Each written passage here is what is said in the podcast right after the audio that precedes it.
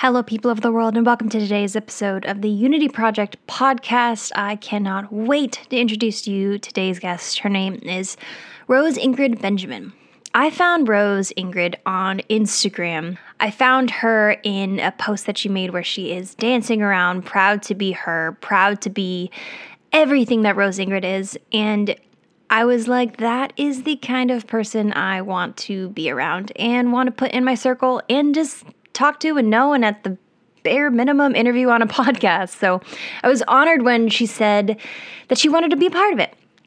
Rose Ingrid is a member of the Haitian Diaspora, settled on Turtle Island. She is a singer, actor, writer, and educator, creating at the intersection of art, faith, and justice. She has performed poetry and original music at venues across North America, combining pop and R&B with gospel influences alongside her booming vocals and poetic musings. Her experiences at the intersection of blackness, poverty, queerness, and womanhood have greatly influenced her art and writing. Alongside her artistic endeavors, she is completing her certificate in independent music production at Seneca College and planning to release a podcast and chapter book in 2021. Rose Ingrid taught me so much, so, so, so much about systemic racism in the church, about white privilege in evangelical cultures, racism in general. She taught me about colonialism, how to get in touch with who you truly are through things that I've never thought of before. Rose Ingrid has an incredible story, and I think that we can all learn so much from stories like hers and just being open to learning, and being open to being corrected, and being open to being wrong, and understanding that you don't know everything, and I don't know everything, and we need to listen to those who have experiences that we don't. Thank you so much for listening, and I hope you enjoy. If you guys are enjoying listening to the Unity Project podcast and you want to support me as a podcaster, a writer, any of the things, if you want to become a part of the Unity Project podcast, then go to patreon.com slash JackieGTV.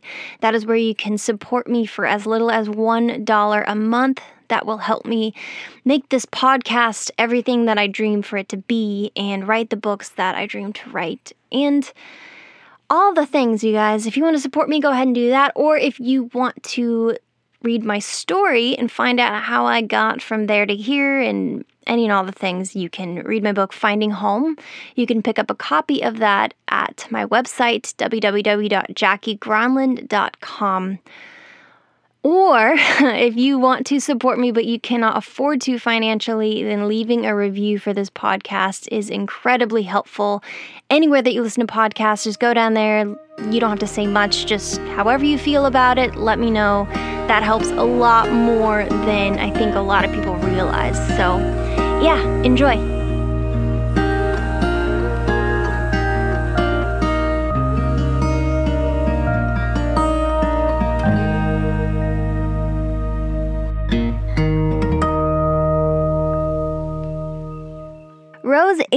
How are you doing up there in Canada? I'm all right, trying to stay warm. Yeah. It's cold now. Oh my gosh, how cold is it? Snowing yet? Oh, it started snowing this week. Yeah. I mean, in Ottawa, where I am, there Okay. in, in Alberta, they've already had actual snow. Um, here, it's just it hasn't stuck to the ground. But the other day, my friend came by the house and was like, "Yo, the kids just had their first snowball fight of the season." And I went, "I'm, so gonna go hide in my room." Oh no. oh yeah, my Caribbean blood protests. I Oh my refuse. Oh, and it's too long. Yeah. Like it's not gonna stop till April. oh my goodness. I, I've seen it snow in May. It's the worst. That's so sad. I grew up in Colorado where similar things happen. I've never been to Ottawa, I don't think, but the way you're talking about it sounds familiar to me. Yeah. I'm always like, man, my mother left the Caribbean to come to the second coldest, first coldest capital in the world. Why? Oh my gosh. I didn't even think about that. I haven't been to the Caribbean, so I'm like, that must be very different than. Canada. Apparently, I read somewhere, I don't know if it's true, but that it takes three generations to acclimate. And I go, it's not my fault, y'all. My oh body wasn't gosh. meant for this. Yeah, I don't blame you. Wait, Why'd she, why, you said your mom went from the Caribbean to. yeah. Both my parents immigrated from Haiti here. Um, Oh, wow. That's awesome. yeah. How, like, is that like a crazy story or? I don't know if it's a crazy one. I mean, I think a lot of people did around that time. There's a lot of political unrest in Haiti too. Like my mom is one of nine. I think eight of them made it off the island. I have two aunts in Canada. Well, th- three. One that passed away here when I was little. Um, so there's four of them here, and then another four in the states. Like my uncle was in Florida until he passed away. I have an mm-hmm. uncle and two aunts in Atlanta. So, and then a, a gazillion cousins and second cousins, like in New York, New Jersey, Miami, all throughout the U.S. Oh, you're scattered. Oh yeah, I, I Probably I no one of you. 25 first cousins that, I, and half of them I haven't met. It's it's Oh my god, it's wild. That's yeah, insane. it's kind of wild. Yeah, I have a teeny family, so I have no idea what that's like, but I can imagine it's nuts. we only really like weddings and funerals. That's when you kind of all of a sudden it's like, yo, what's up? You know, the first cousin, second cousin, person that you like only really knew as a kid. Like, what's going on? Oh, cool, I'm doing this. And the token random lady who's like, why don't you all have kids yet? It's like, we don't. The token random lady. Oh yeah, because she's not really related to us, but she's friends with someone, so she thinks she is. She's like, I'm Hmm. like your auntie, but like you're really not. I so know that lady. I feel like I know we her all do. well. We all know that lady. you know, and like give your give your mom some grandkids, and I'm like, whoa, calm down, we good. Oh my goodness. Oh man, Yeah. Rose Ingrid, I can tell that you are such a crazy cool human being. So thank Oh, you thank so you.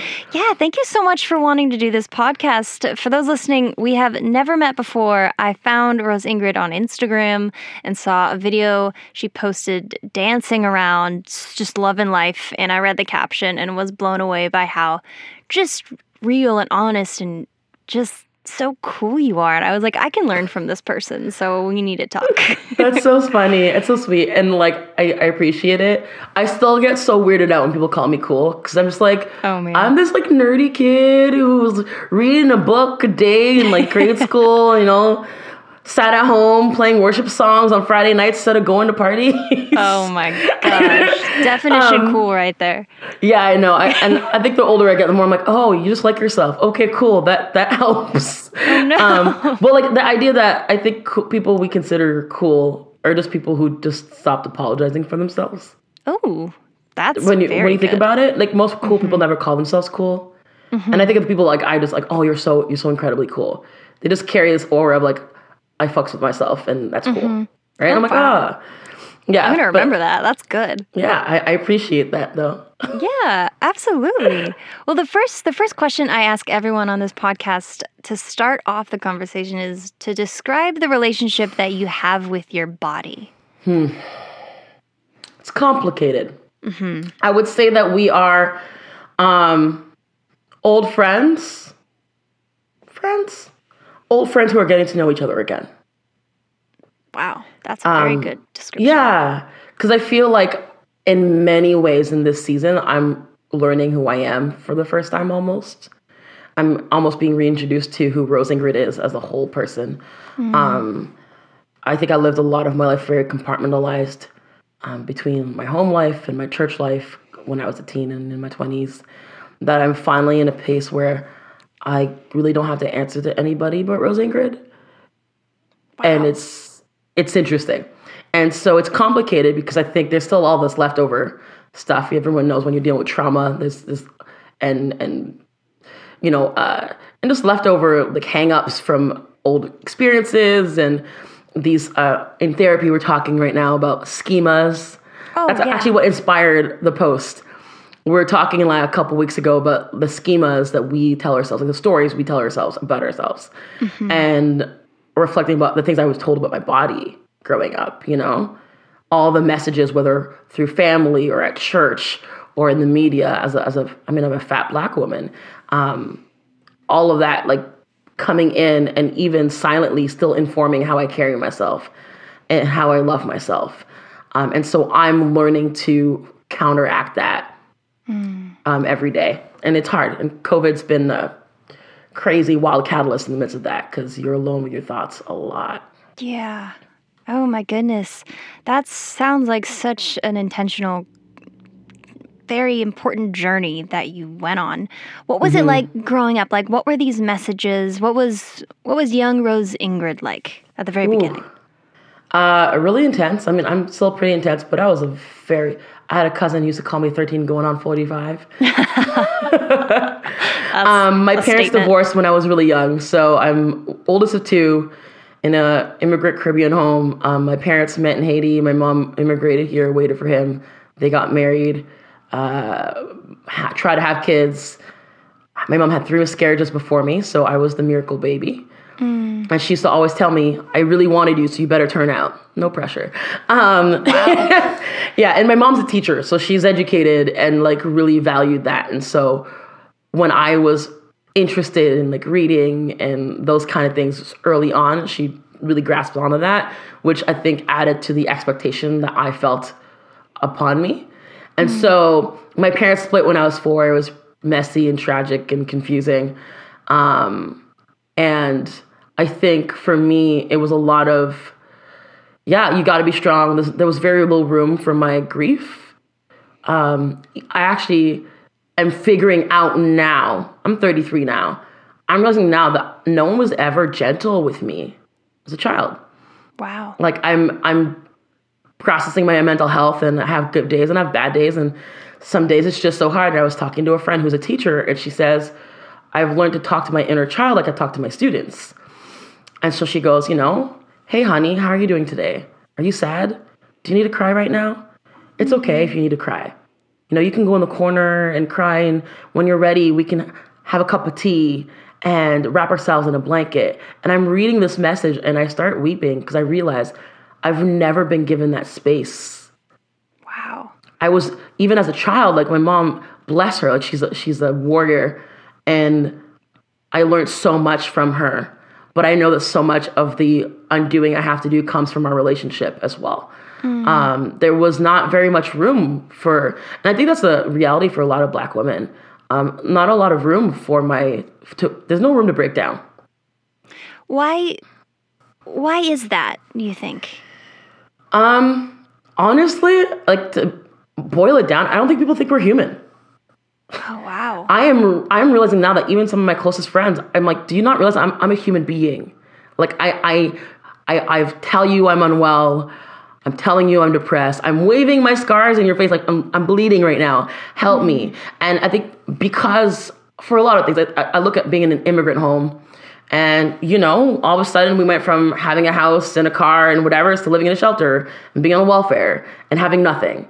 Um, and you don't know where dad is and what's going on, but it's confusing. And mom is just doing what she can to make it work. And so I learned to negate my needs to keep the peace at home. Well, m- mom has so many things on her on her shelf and on her plate. She doesn't need one more thing. So if there's a conflict, whereas my brother would be like, I need this now, assert my needs, assert, assert, assert, cause chaos if necessary. I'd be like, well, it's easier for me to shut this down. It's easier for me to, to, to push this feeling aside and then, you know, keep everyone happy.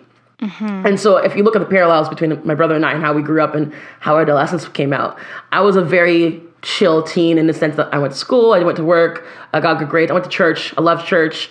Um, I didn't go to parties, I didn't go clubbing, I didn't drink, I think, legally till I was legal.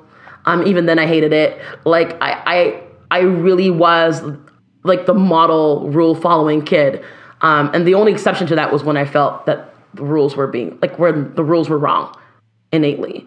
Um, but so yeah, so I think I think a lot of people in immigrant homes, like oldest daughters, will feel that pressure to be a second parent. My mom had trust issues, which I understand why, and so I was kind of her daughter, but also confidant and also like tag team. And we used to say this: we're the three musketeers.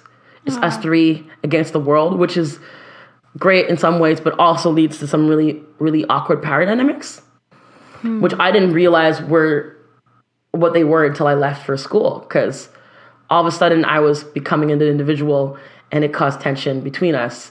And it was it would be like, all right, is my mother asking or is my friend asking? You can't ask friend things in your mom voice. That's not fair to me. Um, Okay. you, yeah. So I think when it comes to, I just stepped into this role that I have to be strong, I have to be good, um, I have to always be in control, and I have to take care of people. My mom, my brother, my my cousins, friends at school, at church, um, and I never really questioned it. and you just kind of and it perpetuates itself. Yeah, so you it sounds to me like you'd never really had like a true childhood. In some ways, yeah. I'm, and I again, I'm really only just realizing that there was a lot of good in it. Like, I mean, Huh. I don't think everything is anything is one thing. So there's laughter and and kid like things, but I know that I was worried about things that kids shouldn't be worried about. You know, and I was, yeah, I, I had concerns that weren't kid concerns, and so in that sense, I really didn't. Um, and I'm learning to mourn some of that. Um, and it's interesting because you hang out in a group of like immigrant kids, and it's like everyone's got that kind of story for the most part. And so, like, there's sometimes even this whole like, why are we crying about it? That's just what I have to do, right? But as much as I go, yeah, we have to do it, and we and I'm glad we took care of our own, and I'm glad we're help. You know, I have friends like that. Their education has taken their family out of poverty. That's amazing. But I let's also acknowledge that we shouldn't have had to do that. Yeah. You know? Yeah, that's big. I'm thankful that like my brother could call me and, you know, hey, I need this and I could pay for it. Sure. Or okay, cool, I could help my mom with groceries or school supplies or whatever's or the hydro when I was in in university. But I can also acknowledge that that's not how most kids function. And while my peers were figuring themselves out and making mistakes um, and dreaming and failing, I was making a lot of safe choices that now I look back on and I see them as that. And I'm relearning how to think big again. I'm relearning how to dream again. I'm relearning how to be light. I'm relearning gentleness um, in in new ways because I, I didn't develop any of that growing up. Wow. Yeah. That is so beautiful. It's like sad and beautiful at the same time mm-hmm. because it's so great that you get to experience that journey now as a, a grown woman, but so sad that you didn't get to have that as a kid. Like, what did that kind of tell you about yourself? Like, not getting treated treated gently or getting to have needs really that you got to express. Like, what did that tell you about who Rose Ingrid is? Um, I think in many ways I felt like I was at the service of others, which made me very susceptible to evangelicalism. Oh, yep. So, but and, and it's funny because people look at me and go, "Oh, is that church stuff?" I'm like, mm, I was already, I was already bred for that. Yeah. I was already like very much conditioned to submit and to to be part of the team and to take one for the team um, and to negate my own needs for others. And so I think a lot of it it told me that my needs didn't matter or that I didn't have needs. For a while I I didn't know I had love languages. I was like, "Oh, I, I receive anything." Which is not true. Um, you know, touch is one of my top ones and words of affirmation are huge for me. But there was a time where I couldn't even differentiate because I was just so used to rationalizing love.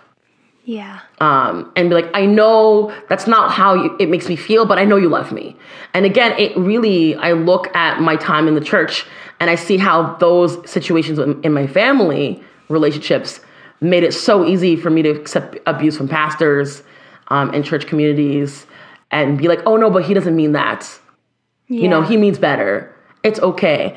Um, and it's funny, I I've been out of the church for four years, and yet I feel like I'll never stop being a church kid in the sense that like so many of the references I have are church related, and I still make Bible references because there's it's just in there. Yeah. I can't forget it, and so but there's a there's a verse somewhere in there um, that talks about how when you're hungry, even vinegar tastes like honey, or like something around those lines. Oh, or I know what when you're you're talking about. or when you're full, even honey tastes like vinegar. And I've been thinking of that a lot lately because I mm. feel like I'm finally in a place where I'm in a my tank is much more full when it comes to love for myself. And now, particularly this year, I'm seeing that I'm I'm I'm putting out boundaries. I'm like, oh no, no, no, no. See that? I won't I won't accept that in my life. Mm-hmm. And and it's making people close to me kind of like, what's wrong with you? Why are you why are things so difficult between us? nothing's changed, but I've changed. And I'm no longer scared to be alone if my boundaries are too much for you. I'm no longer scared that you'll leave me. Like, if you leave me, I know I'll be okay. Whereas all through childhood, there was this biggest fear that not that I would be rejected, but that I would be abandoned. And so you just please for that. Um, and so I, yeah, I realized I'm like, oh, I'm no longer starved for for that. I'm still working on loving myself well. It's still a daily struggle, but I'm no longer so hungry that I'll accept anything, or what, uh, or at least what I accepted for myself in my at 21, no longer cuts it for me at 33. Is what I'm realizing. Yeah.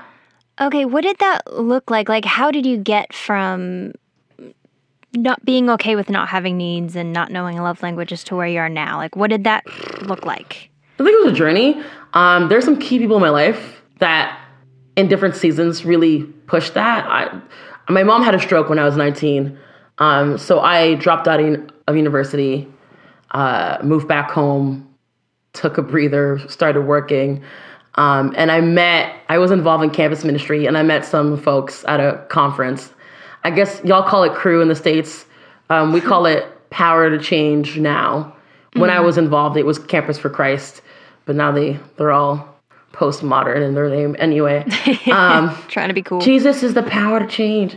well, this crusade would not fly in Canadian culture. It really wouldn't. Oh, Um. I think the European one's called agape. Like they, they all have different names. Anywho, um, but I had met some folks and made some friends around that time that really were just uh, super emotional. I had a roommate actually in like years ago who would come home and be like, "So how was your day?" I'm like, "Fine." What'd you do? Went to work, and she'd be like, "No, no, no, no, no. I want a story. So you're gonna tell me how your day went. I don't just want I'm okay. So what did you do on your day? Who did you see? What gave you things? And it, I, I had never really realized that I didn't do that. Um, and now you can't stop me. But like you know, and we're not really close anymore. We've changed a lot. I've changed a lot, and life happens. But you know, Ruth taught me how to tell stories about my day and how to share pits. And um, I had a friend. I have a friend. He, we're still friends. Um, who I met when I was 21, who I regularly say um, really challenged me on what love was because he would try to take care of me and I would resist because that's my default. I can take care of myself. And he would go, okay, who's more stubborn, me or you? And so the question is Is my pride at you helping me or serving me or caring for me stronger than my pride at making a scene in this restaurant? Hmm. No, I'll, I'll let you pay. Or, you know what, I, d- I am having a rough day. I do need someone to hang out with. Or, I would love a home cooked meal. And it's still hard, but there are a few people who actually like stuck around long enough to get past all of the defense mechanisms I'd put up to be like, are you are, are you actually safe? Are you sticking around? And you know, like he and I are still friends like 12 years later. Um, and yeah, and, and that's still very much a part of our relationship. Um, and it's allowed me to be more open. I think leaving church also helped. Okay. What what was what was that like? Why did you what made you leave church?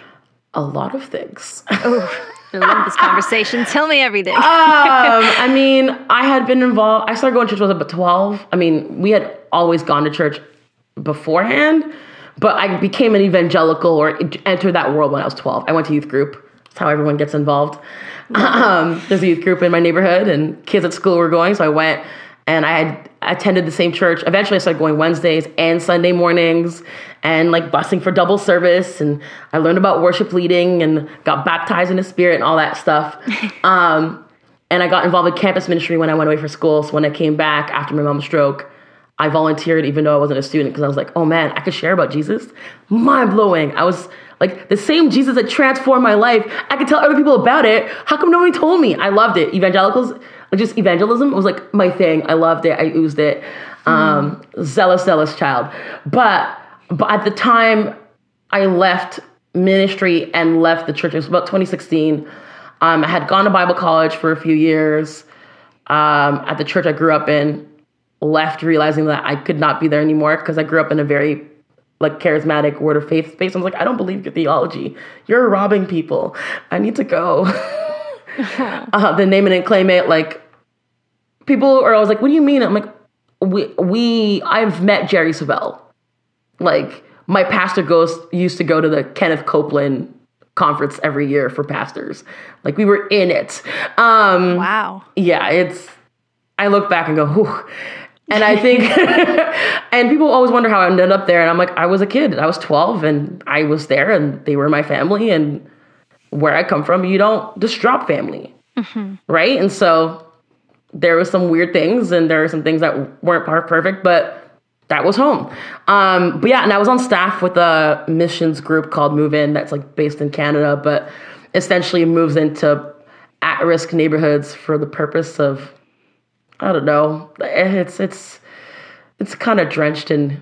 I look at it now, and I that's actually some of the shame I actually wrestle with post my time in ministry, because um, I realized I worked full time for this group that really is drenched in colonialism and walks into these neighborhoods with predominantly upper middle class white folks, assuming they can just live there and under the guise of being a good neighbor, but really you're trying to trick your neighbors into Jesus. Yeah. Um, they don't know that you've literally mapped out cities based on density and poverty and based on the percentage of Muslims who live there. And you pick the neighborhood because there's lots of poor, brown, and black non Christian folks there. Oh gosh, that's the most manipulative thing. Like there's websites with charts like these are the most whatevers. You could live anywhere, but why not live here? And I and I helped do that. Yeah. Um in my zeal and in my desire to help people. And I was like, "Oh yeah, man." And it was so much different from my suburban church life that I knew I didn't relate with. And so I was like, "Yeah, let's do it." And I moved in um, but the longer I was involved and the longer I was in my neighborhood, the more I was like, wait a second my neighbors are predominantly poor, and I mean I'm not wealthy in any by any any shape or form, but I'm more wealth. I have more mobility, or at least proximity to wealth, than you do. Um, most of my neighbors were were living in community housing, and I'm like, the city treats you like garbage because they don't have to be nice to you because you have nowhere else to go. Police camp out here every day. Um, and park in our like next to the corner store like it's their own parking lot and walk around the neighborhood like they own it. Oh. Um, people just come through here like they own it. Where and nowhere else in the city. I live in a in like uh it's a government town, so our city is pretty much known for universities and government. Everyone here loves suburbs and safety and security and your 401k. We like good jobs and stable lives. Mm-hmm. So there's nowhere else in town you're welcome. And then we come here because we think God anointed us to do that. And we also assume that we we have a right to your space and we have a right to relationship with you and we have a right to like be here because we you need us. And I was like, wait a second. If Jesus was here before me, won't Jesus be here after me? Also, yeah. who are we to take all these white folks from universities on prayer walks through these neighborhoods that we don't have any relationship in. Mm-hmm. This is not a zoo. Wow. I became super defensive of my neighborhood. I remember I was hanging out with a neighbor in her backyard one night, and we saw these people walking around the neighborhood. I'm like, they don't look like they're from here. They're glass, like they're, they're, the way they were dressed, um, the way they huddled, and we're like, who are these people and why are they here? Turns out it was Habitat for Humanity and they were just strolling around the neighborhood like they owned owned it. And. I guess someone in the neighborhood had won a house, which is fine. Why did you not bring one photographer and one person? Why did you not park closer to the house you were going to? Why did you just camp out in the middle and make a nice of yourself? You know that people who are from here look at you and go, "Who are they and what are they doing here?" and they have no business here. Mm-hmm. And we are we're already fighting for space. You know, we're already fighting the drug dealers, and we're already fighting the the social workers and the city housing and the the pimps and the johns. Like, don't come here and exploit us for your own take too. You don't have to videotape all the way through the neighborhood. Like, it's gross. Um, and so all of this was stirring in me, and also, you know, it was a time where we were seeing a lot more news about black people being killed by the police oh, right? Wow. Yeah. 2015, 2014, 2016. And I was looking around and seeing myself in that and getting so much grief. And then going to church and being like, no one's talking about this. I, I was going to church every week and sitting in the in the pew and going, when my 40 something year old white pastor from Florida imagined a church in the city, my story, my baggage, like my existence did not cross his mind. This wasn't built for me. Yeah. What did Yeah, what so- did that what did that feel like to you like being in this very very trusted trusted environment and people and religion and to have them like just see past something that is that huge in your life? I think it really it just hurt. I look Yeah. back and there's just a lot of hurt and disappointment because it's not because I look I look back and I go I was saying these things really nicely. You know, I, I'm a I'm a spoken word artist too, so I wrote poems and I wrote blog posts and you know like hey, it's like look at me. Do you see me? Do you see my pain? Do you see this? And especially growing up in predominantly white spaces, you, you're just used to being the token all the time. Um, and you're just like, hey, I'm more than just a person who helps you feel good during worship. I'm more than the person that you call when you need prayer, or someone to take you to the hospital, or someone to make you dinner. Mm-hmm. Like, I I've been pouring out to y'all for years. Can we take care of me too? And and and like there's been I've had material needs that people have showed up for. You know, my mom got sick again and she had to go to a nursing home and so people helped me with that and in other areas, you know, I'll help you move, but I'm like I'm not just a material being. I'm an emotional one. I'm a spiritual one. And if you don't see me as a full black woman, then you're not seeing all of that either. And I happened to be in therapy um, that year for the first time with a Christian counselor who um, was, I think, instrumental in my leaving. She really challenged why I was serving and asked me um, why I was in ministry and told me Jesus wasn't a good enough answer. Wow. I know. she's Bold. like, yeah, right. well, that's what happens when black women are in your life. They don't. They don't mince words with you. Oh, I um, love it. I love it so much. And she was like, Look, you can have a full future in ministry if you want. But if you don't handle yourself right now, you're going to break down eventually. And you could do it now while the stakes are lower. Or it could happen like 10, 15 years from now when you, you're pastoring a church or you're running a ministry of who know many knows how many people. And it's like most pastors would be better off if they took a couple years to take care of their stuff. Because if I'm serving out of my insecurity and my brokenness as a way to avoid taking care of myself, then really I'm not helping anyone. And so that really challenged me. And that's partially what led me to, to give notice and to leave my job. Um, and then the combination of that and just looking around and just feeling so uneasy and not having the words for being like, I don't, essentially, I don't fit here. I don't belong here. This is not for me. Um, and now I have language around like, like white supremacy and racism and all these things, but I just, I just knew that something was amiss. Um, and I remember very clearly one week I was supposed to lead worship with my friend. He had asked me to sing with him, and I was like, sure. And like that summer was just really rough. Um, Black Lives Matter Toronto had just like done a huge protest in Toronto um, at Pride, and it had like a lot of people were responding very negatively. I think there was some stuff going on in the states. I think it was right after there was like a police shooting in a protest in Texas or something like that. So there's a lot of things going on that week. And I had no desire to go to church, and I went because I told my friend I would sing with them. And our pastor was gone, but one of our leaders was like, "Hey guys, um, you know, it's been a crazy week in the world this week. You couldn't just name racism, but anywho, Oh my god. I know, just impossible to name it. Um, it Makes me feel so sick. oh, but he's like, you know, could we like put some prayer in your worship set? And to understand the the immensity of this, this is a church where praying out loud was super normal. Um, where praying spontaneously was super normal. We were used to this, so we decided um, my friend would open, I would close. We would stop partway after the second song. He would read a Bible verse, open the prayer, and let it be. So we get to that point in the set, and I'm on that stage, and no one like it was crickets, and I was like, "Y'all can't eat. I will take crumbs. Pray for the cops.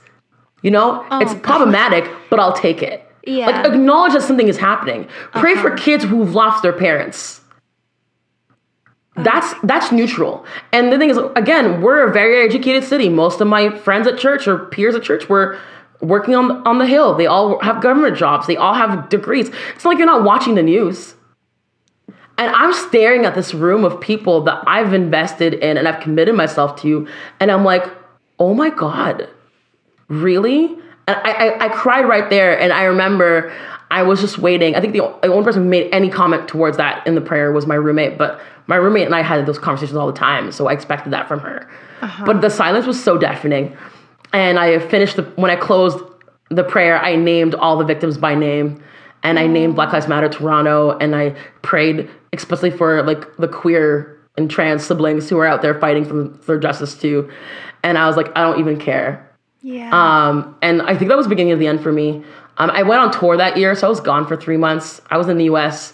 from t- uh, August to October 2016. Mm.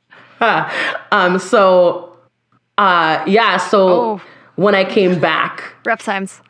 It was it was something else, man. I, I had told myself, let me be in the car with the white people. I don't want to be a hashtag. At one oh point, we're driving down. We drove from. Yo, I was I was like, uh uh-uh. uh At one point, it was me and four black dudes driving like, like we had all the equipment with us too. So we have a big truck and like we're driving the truck down. We're driving from Fort Wayne, Indiana to Tennessee, and I was like, let us not get stopped. Please, please, please, please, please. And we didn't, but I, I'm sure everyone else in the car felt it too, you know? Yeah. Um, but I came back so exhausted and um I had been receiving messages from a man that went to my church for about three months most of them while I was on the road because I, I decided I was tired of waiting for someone to do something for me. So I um, decided to organize a vigil for Alton Sterling and Philando Castile um, that summer. Uh-huh. And so I got together some friends. I put together a worship team. I had some clout in the city, so I called some leaders to come, you know, help organize, to speak. So we met at a monument downtown, um, you know, marched and sang, and then worshiped together and prayed together and had a preacher come and share why Black Lives Matter is in the heart of God. And so I shared about this at church. And I posted about it on Facebook because it's for Christians. And this man started messaging me telling me that Black Lives Matter was not of God and that if I was a good Christian, I would denounce them. Um, and sending me all these like, you know, Fox News talking points and the token black guy he found from some random, you know, who knows, PragerU site telling how Black Lives Matter is wrong. Oh, and God. every time I told him to leave me alone, he ignored me and continued to message me. Um, and I came back and he was still messaging me, and I had hit a point where I was like, I was very exhausted and I could not. And a friend of mine goes, "You should tell Pastor." So I did. Uh, I took screenshots and emailed my pastor, and I was like, "Yo, yeah, this guy's been harassing me for months. I'm back in town. I'd like to come to church, but I don't feel super safe. Can we do something about this?" And his response was, I don't see what the problem is. Oh my God. Oh And I'm like, do I have to spell out for you? And you know, again, we have this thing. I think women have it a lot, and and a lot of racialized people, we gaslight ourselves. We go, maybe I'm crazy. Oh yeah. Oh, and so yeah. I take my screenshots and I send to my other white friend who's also a pastor. I'm like, hey, what's your instinct? She's like, oh my gosh, this and this and this and this and that. Like immediately, five minutes later, I get a like a proper response and i'm like okay so i'm not crazy yeah um and i i blog a little bit like not tons not consistently i would get like a 100 hits 200 hits no big deal um and my first week back from the road i wrote this blog post uh dear white church my breakup letter with the faith of my youth mm. um and like i read a lot of angsty things in the dark and so i scheduled it and went to sleep and woke up the next day and I was unpacking and no big deal. I hit got 1,200 hits in two days, which for me was a lot.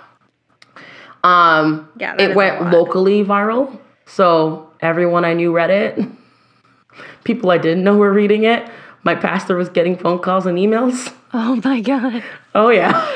Oh my god. but no one was emailing or calling me. And I'm like, I posted it publicly. My phone number hasn't changed. My email hasn't changed. It's on Facebook. It was wild because like I saw POC I had never known before sharing it with their friends. Like, oh my gosh, I feel this way. I I, I relate oh. so much with this. Thank you so much for this. Um, but none of the white folks in my life really talked about it. Um, and my pastor emailed me and was like, I saw your post and I uh, don't want to exacerbate the situation, but I figured I should message you. And I'm like, yo, hey, it's not all about you. You think you're the first white man who's pastored me? Like, I've been in this game for a while. I've been in white church. If I had a problem with you, I would have called you and said, yo, bro, I have a problem with you. Um, but maybe we should have a conversation about this. Anyway, I had to pretty much force him to have to talk about it with me. And at the same time, I wanted to talk about the man who was harassing me. We had a three hour lunch. And um, again, this is a man that I loved immensely, who I felt was a spiritual father of sorts, um, who had, had shown care and, and guidance and, and love towards me. Um, and I was hearing things like, "Oh, you're being hard on the people who love you." Oh my god. And and now I see this, but in the moment you're like, something's not sitting right, but I don't know what it is. Yeah. It's Oh, called gaslighting. It's emotional manipulation. Yes. Oh my gosh, that makes me so mad. Oh, like I, oh, like gaslighting and manipulation and all that in itself is Oh, yeah. like just garbage. But Yeah. like when it comes from a pastor, I have like a special place of just pissed off in my heart for that. and this is like also, you know, I don't have a dad, so these like Oh. spiritual men were just.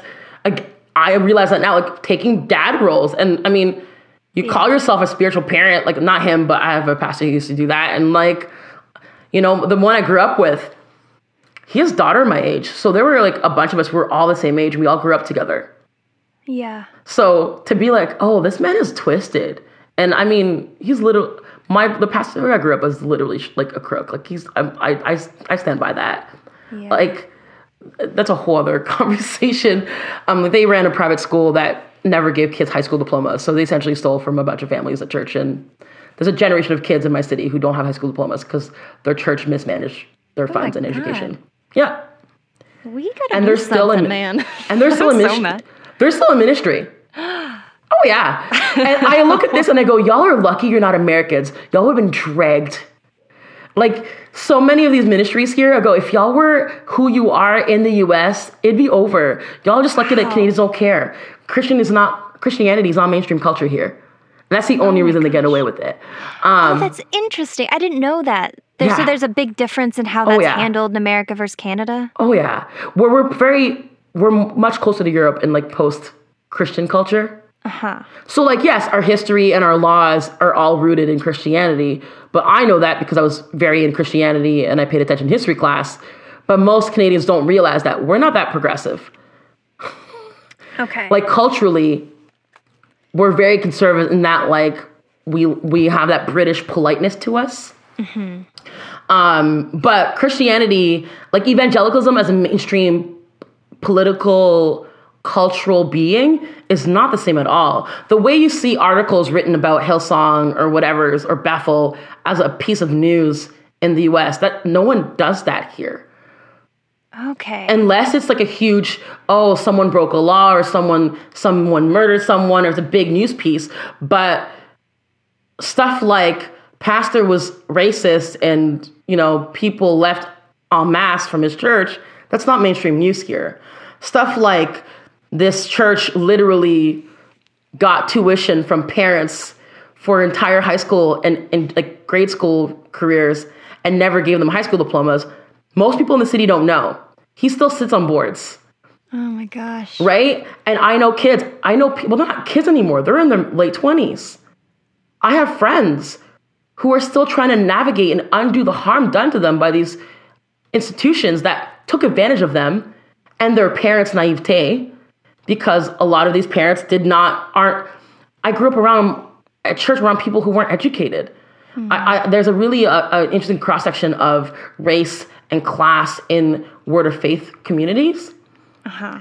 um, so I it used to always really bother me when I left and was in, more quote unquote like mainstream evangelical spaces because be like, oh wow, you picked the good side. I'm like, you don't get to think you're better because you have access to education and and, and you know systematic theology. Uh uh uh uh. Because I I sat in pews with really faithful people who happen to either be really working class or black and brown. And so I can't knock them for not knowing better. And this kind of thing it preys on the people who don't critically think or who are desperate. If you tithe, you'll get it back. You know you're broke right now. I used to be broke. Look how God has blessed me. Oh. Of course you want that.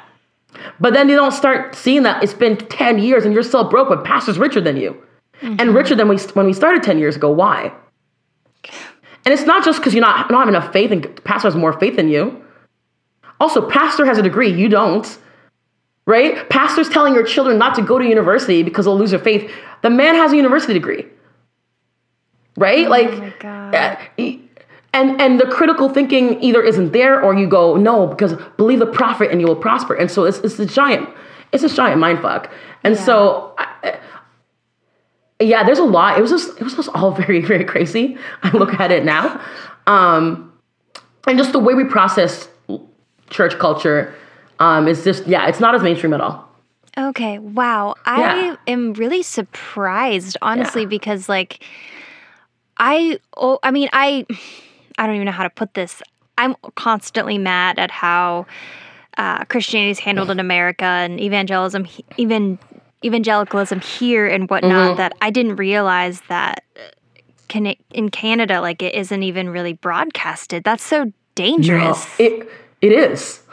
Oh my I tell people that Canada will not say because a lot of my American friends will go, "Oh man, Canada's the mecca." I'm like, look, I, it, go wherever you feel safe because ultimately white supremacy exists everywhere. Um, it's about fit, figuring out where you can breathe.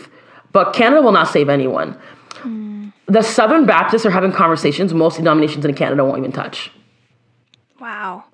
Like when you're when I'm saying that the Southern Baptists who are dealing with, with white supremacy horribly have on their like agenda at their annual meetings a subject matter that many Canadian pastors doesn't think exists.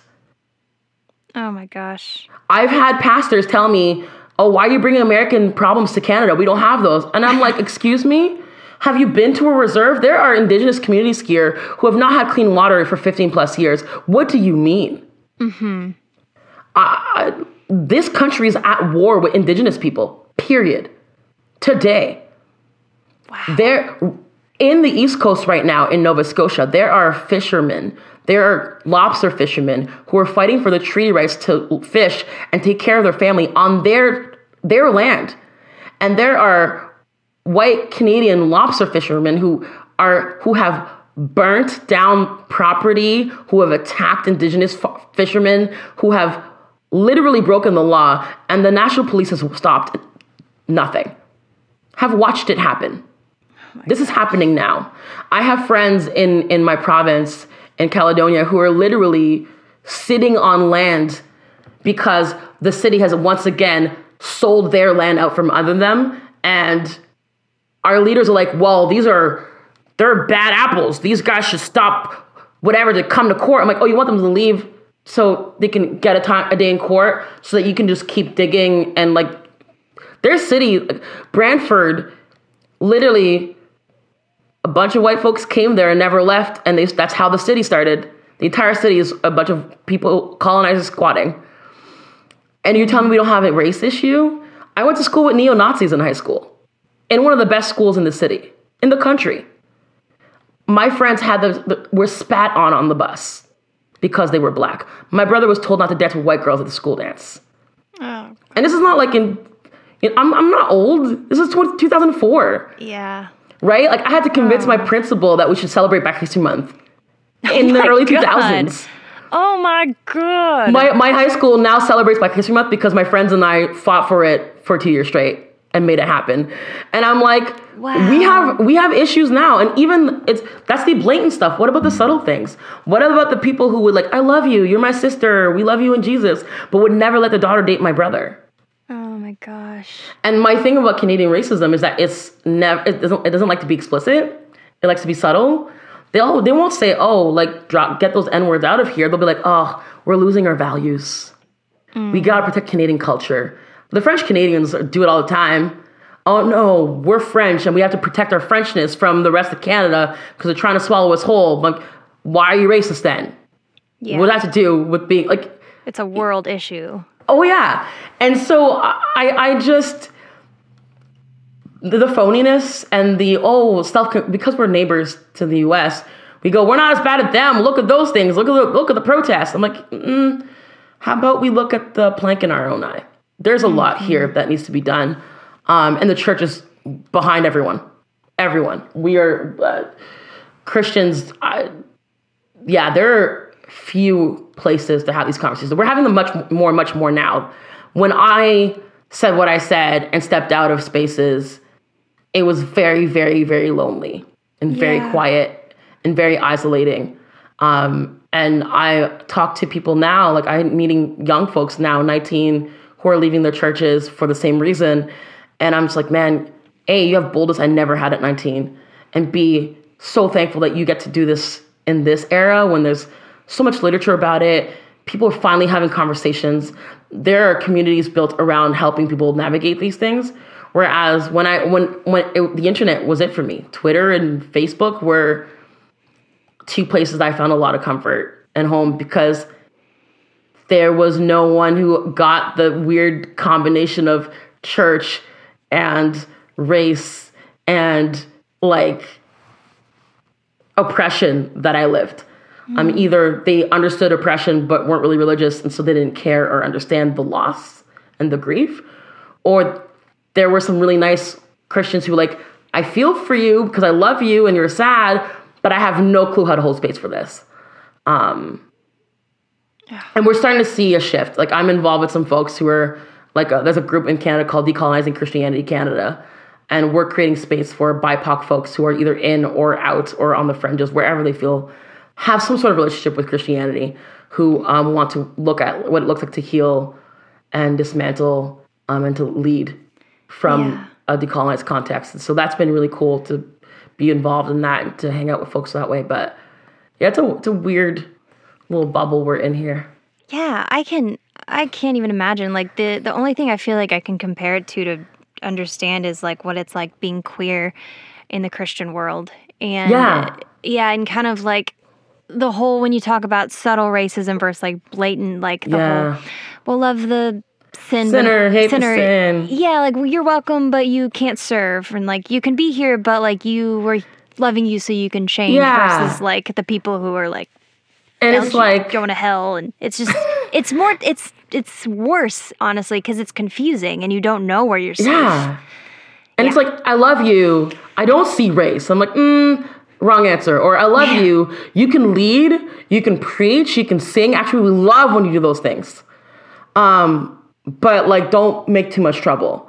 Because if you do, then like most of the people don't talk to me anymore. My phone was silent. Oh yeah. Like I got hate mail. oh my god I got. I'm like, you've been to my home. I literally like I. I helped you get your job. I prayed for you. And why are you telling me these horrible things in my DMs? I don't understand. I'm just trying to live. oh my Um, goodness. yeah, and and so it's very interesting because now I just have less patience for it, and I'm like, I don't, I don't care. I, I'm, I'm, like, I care. This is like, I care that people are being harmed, um, and I'm meeting young people who are still going through that. There's some kids, some young folks in the church right now in the city who called her, their pastors out on Instagram, and I'm like, bold move. And their pastor made this public apology from the pulpit without calling them to even rectify what that was there. And they had one week of bad press and they moved on with their life. And now their congregation thinks, oh man, Pastor so and so is so great because he apologized. And look at how awesome our pastor is. But you never dealt with the actual harm no and the actual impact. And these kids are like, yeah, but now I have. Now I have to go to therapy for this. Like you get to move on with your life, but I have to spend years un- undoing this. yeah you get to check the box that you said sorry and move Uh on. huh. Or and he never actually said sorry.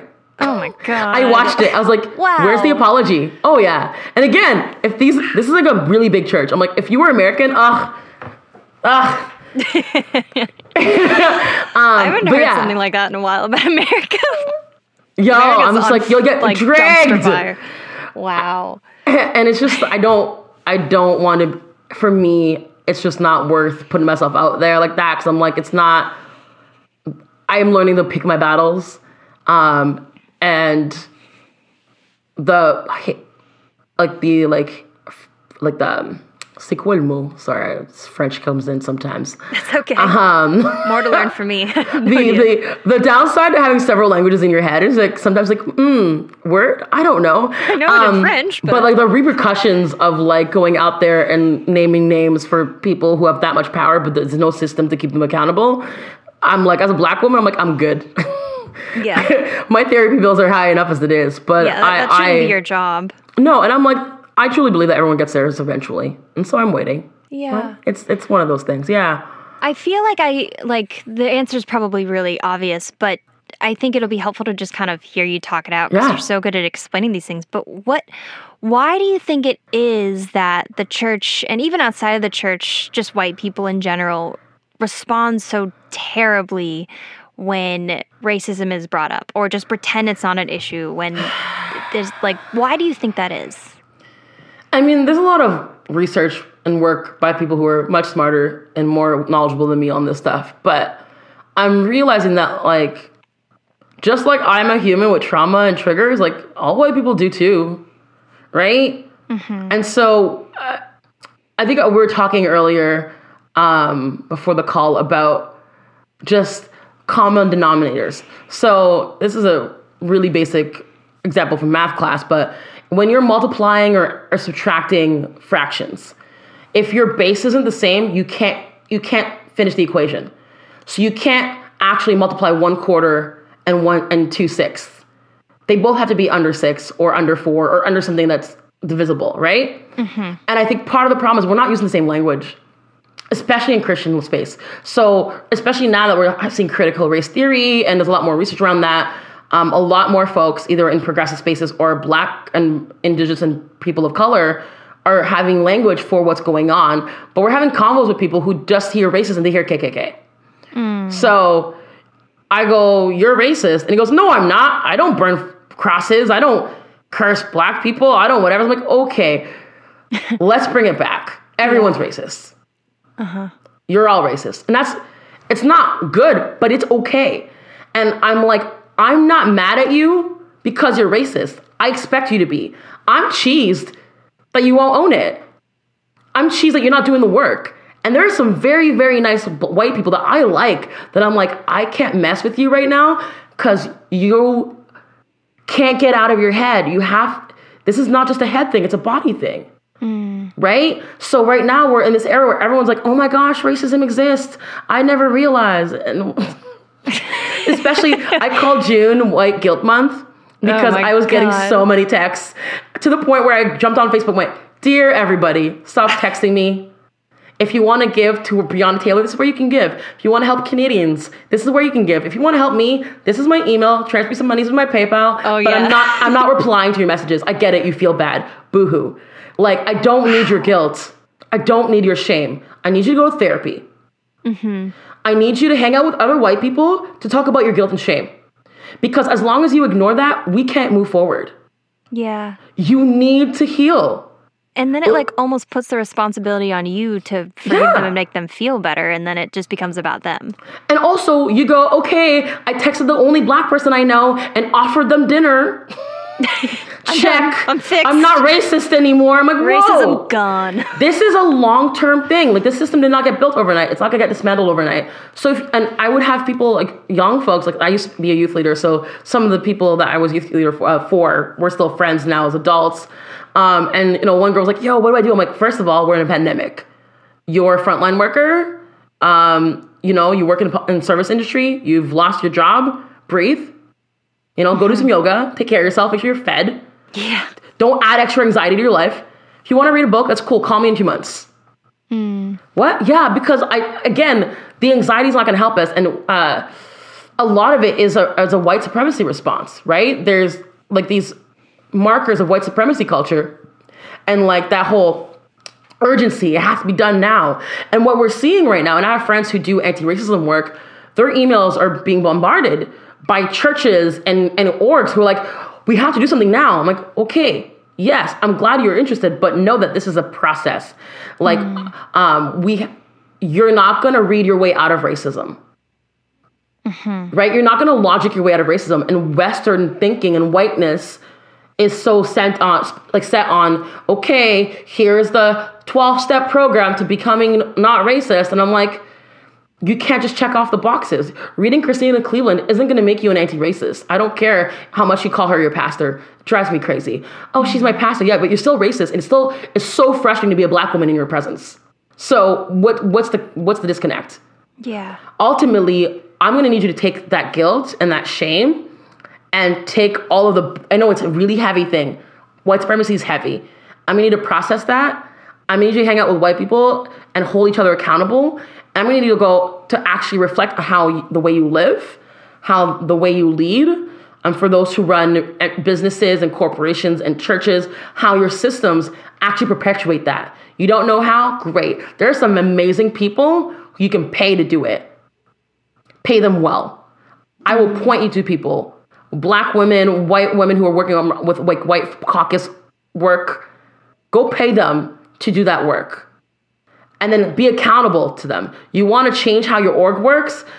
Because I have this convo all the time. I have a lot of friends who are post evangelical and they're trying to do like cool things and like, yeah. But the problem is, most white post evangelicals didn't leave church because it was racist. They left church because it was either homophobic or abusive mm-hmm. or, you know, power hungry or maybe sexist. So a bunch of white folk were like, oh my gosh, my church hates gay people. That's wrong. I'm leaving. And then tapped on race at the end oh, my church is really bad around rape culture. That's horrible. I'm leaving. And then tacked on race at the end. Yeah. So now we're progressives, and so we're all of these things, but, but you've never actually processed your internal racism. And that's why I don't, I'm like, I don't want to go to progressive church either, because I'm just the token on the other side. Yeah, you just kind right? of prove their arrogant point. And you still have a church and a church system that was founded by old white people, that was founded on racism and white supremacy, that stole land from indigenous people, that probably enslaved black people as well, that mm-hmm. still perpetuate the system. It's paternalistic. You know, like it's that whole liberalism thing. I'm like, I don't need I don't need you to take care of me. Like I, I my old boss this summer mess I I I'm a performer, so most of my work because of COVID is gone.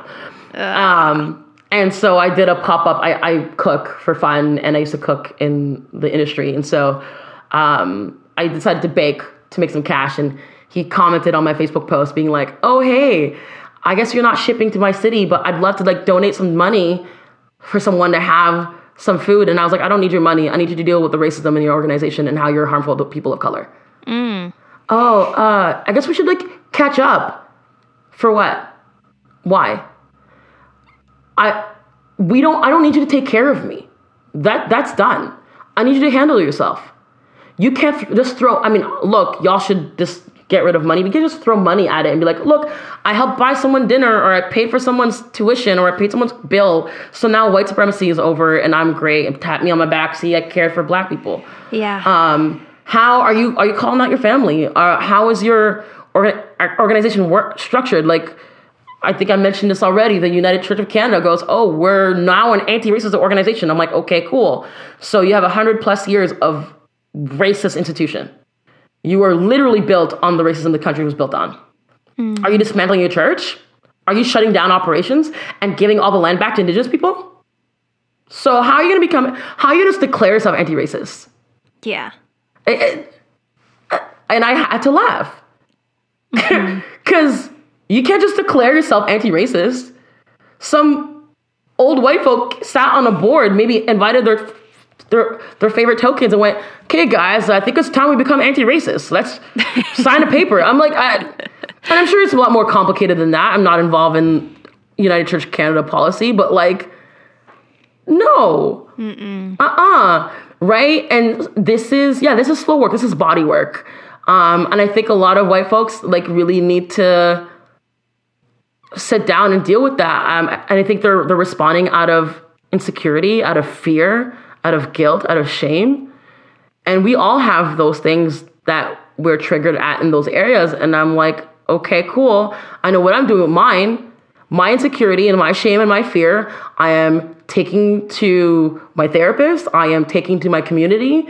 I am putting practices in my life that help me be more embodied so I can handle it. So I'm meditating, I'm reclaiming ancestral practices, I'm burning lavender, I'm putting um, offerings out to my ancestors, I'm reading, I'm, I'm singing, I'm I'm challenging myself. What are you doing? Right? Like what are you doing to undo that in yourself? Because unfortunately, we can't all be free until you're free too. Yeah. Oh wow. Wow. So so from what I'm gathering is like the work that needs to be done from a white person is uh, reflecting and looking inward at their own issues and owning owning the racism and holding each other accountable versus showing pity and trying to fix things with Yeah. money or sympathy texts or something easy and moving on. Am I saying that right? In a sense, like I mean, again, there's only so much we can talk about in the, in the short period of time, but like, Yeah. it's it's it's work. It's long term work. Um, it's there's no band aid that will fix it. Um, and the odds are you have no clue how you lead yourself into that freedom. Go find someone to lead you into it. Um, and there are, I mean, in Canada, there's a group here in Ontario called Kenosis of white people who have who are like co- they're white Christians who are committed to undoing that work in themselves and in their communities. And they were birthed out of relationship with a black woman who used to be on staff with a certain denomination here, um, Bernadette Arthur. Um, she was on staff at CRC and helped start these kenosis groups. And now they're independent, but they're it's been really cool to watch them work. Like, and I, no one's perfect at this, but like a friend and I were asked to come to the retreat this past winter as critical friends, for lack of better terms. So they're like, we're having a retreat. We'll pay for you to come. Um, you don't have to come to all the sessions. Free retreat weekend for you. But we want to be held accountable to. Wow. Yeah. So Yeah. let us, like, we want to know. We had a session where each side were, okay, what do I expect from you? What do I need? And like, it's not just us as individuals, but we're also part of a community of BIPOC folks who are organizing around some of the stuff. And they're like, we want to be accountable to you guys in the work we do. And I have other friends who are doing like parallel work or who claim to be doing like, you know, progressive post evangelical anti racism work. But I'm like, you're not accountable to anyone but yourself. You still center yourself in every conversation. Um, this is all about your platform and your ego. And I'm not I, until you show that you. And I'm not even. I don't even dislike you. I just. You're not. I'm not gonna work with you because you have not done that work. And so it was actually kind of surprising. I was, I was a little at first like, so who are these white people trying to do better? Yeah. um, you know, I had it in my calendar like the white people trying to do better retreat. White but like, trying to do better. but like it, it, it is clear that they're and again no one's perfect but they're doing that work and they're bringing in white people to do white caucusing work and there's been a lot more talk and research around lately about how this work can't be done in mixed spaces like you're just to harm people um, the things that like white folks are going to talk about and suss out by if you're to be honest you're to harm a person of color in the room Yeah. because again, you have sense. triggers and you're just gonna spew like whatever. So you're gonna be, and that's okay with other white folks. And so there's a lot of people. Um, Kelly Germain is in North Carolina. She's a, a white woman who does. Um, I think she's in North Carolina. She's somewhere in the Carolinas, but she's a friend of mine. But she also does white caucusing work. So she works with white folks. Like I'm, you know, we're, I think I have a friend hiring her to work for a local church right now to work with them because it's predominantly white church being like, we want to do better. Okay, cool. We're gonna create white only spaces in your community where you can be accountable to do the work and be taught how you can have how you can grow your capacity to lead yourselves in the work so that when we come together with the other BIPOC folks, you at least have a certain foundation to work with. That we're not teaching you the basics. That when I call you out for centering yourself or for being out of pocket, you're not gonna Karen all over me and freak out out of your out of your Karen. out of your insecurities and out of your triggers because you're handling them at home. Yeah. Um, and I think we're gonna, I think we're, we're seeing more of that, and we need to see more of that. And so, like, yeah, like it's not just like a solo inner work, but like I think communities need to sit together and go, okay, and which is again is very anti-Western, like corporate guilt, right? Like communal repentance, like that kind of thing is a very uh, like un unfamiliar thing for most white Western individualists. Why should I have to apologize for what hap what someone so and so did 100 years ago? I'm like, well, you're still doing it for one.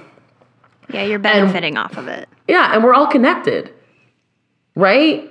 All of us are. You, uh, we could sit down and break down how everything that is going on today in our everyday lives is connected to. Um, I mean, your cell phone to mining in in African countries and the enslavement of little kids, whatever. The chocolate we eat, right? Um, the banks we use that are investing our money in pipelines and weapons, and this is in Canada too like the system is inherently tainted. It's inherently racist, and we can't escape it. But we can do our best to like push back and to dismantle and to have things that we do in our everyday lives that like challenge that. And where we have power, we can try to change those systems as well. Um, and I think it's a matter of white folks like getting past themselves enough to realize that you actually have a lot of power to change this if you want and we need you to get past yourself. So do whatever it takes to do that, Yeah. um, so that we can actually do some actual work. Because I don't hate white people, despite some people's beliefs. I've heard that one too. Um, oh my god. oh yeah, there were rumors. Rose Ingrid hates white people, and I was like, h- how? Uh, anyway, um, so many assholes. I was like, uh, no. Ugh. Um, but like, I can't work with you in this work until you know how to follow. Yeah. Um, I, there's a leadership principle. You can't lead people where you've not been, um, which makes most white CEOs, pastors, leaders completely and utterly unqualified for their jobs. Yeah, that makes sense. That makes sense without that makes perfect sense of why Yeah. the people in the retreat asked you to come along to hold them accountable because it's not possible without your mind, without your perspective, without your just ability to hold them accountable. Sure. Yeah. Lived experience, right? Hmm. I'll never I'll never be able to fully understand what you're talking about because I'm Sure. not I don't have your experience. And there are areas where I have no underst I'm never gonna understand. I mean, there are intersections, but what indigenous people on this land experience, I'll never get. And that's mm-hmm. fine. And I'm humble enough to go, that's okay. And even though I am the poor working class child of immigrants, I can still say that I carry privilege that my indigenous siblings don't have because I got access to things that to education or resources that were available to me because I was indigenous, mm-hmm. right? Because I don't have the same experience with this land. My experience with this land and this country is so different. And if I can admit that, I don't understand why every white person can't admit, oh my gosh, yeah, there's benefits for me. Yeah. Yeah. Yeah, you you mentioned earlier how it's not a head or I might be quoting you wrong, but you're like it's not a head work, it's body work. Is that what you Yeah. said? What do you mean by body work? Um, and again, like I'm st- I'm learning this now too, but like um, we're hearing more about like somatic practices in anti-racism work, um, because and even I was listening to a podcast this summer. uh, I think it's like the On Being podcast where like Dr. Resmaa um, Meneka, don't quote me on that, um, hmm, was being interviewed and talking about how like, hey, most of the settlers who came to this land were the poor people from their home countries, right? Like we know the history of Europe, feudal lords, poverty, war. So a bunch of folks who were oppressed came here or were sent here. Like we see, have research now about how um, trauma is in our bodies Yeah. right? Like, I feel like BIPOC folk are just very, very aware because of the nature of what we had to sift through. That, like, yeah, I carry my ancestors' trauma in my body, right? My ancestors were enslaved by the French and they fought brutal civil civil war or revolutionary war to be able to be free. I carry that in my body. I carry the generations after that of the the birthing of a new nation, you know, under the oppression of the Americans and the French and the British and the Belgians and the, whoever else was involved on the land. I carry that. And so we're all doing work in ourselves, understanding that. We're communing in our communities with that understanding as a background.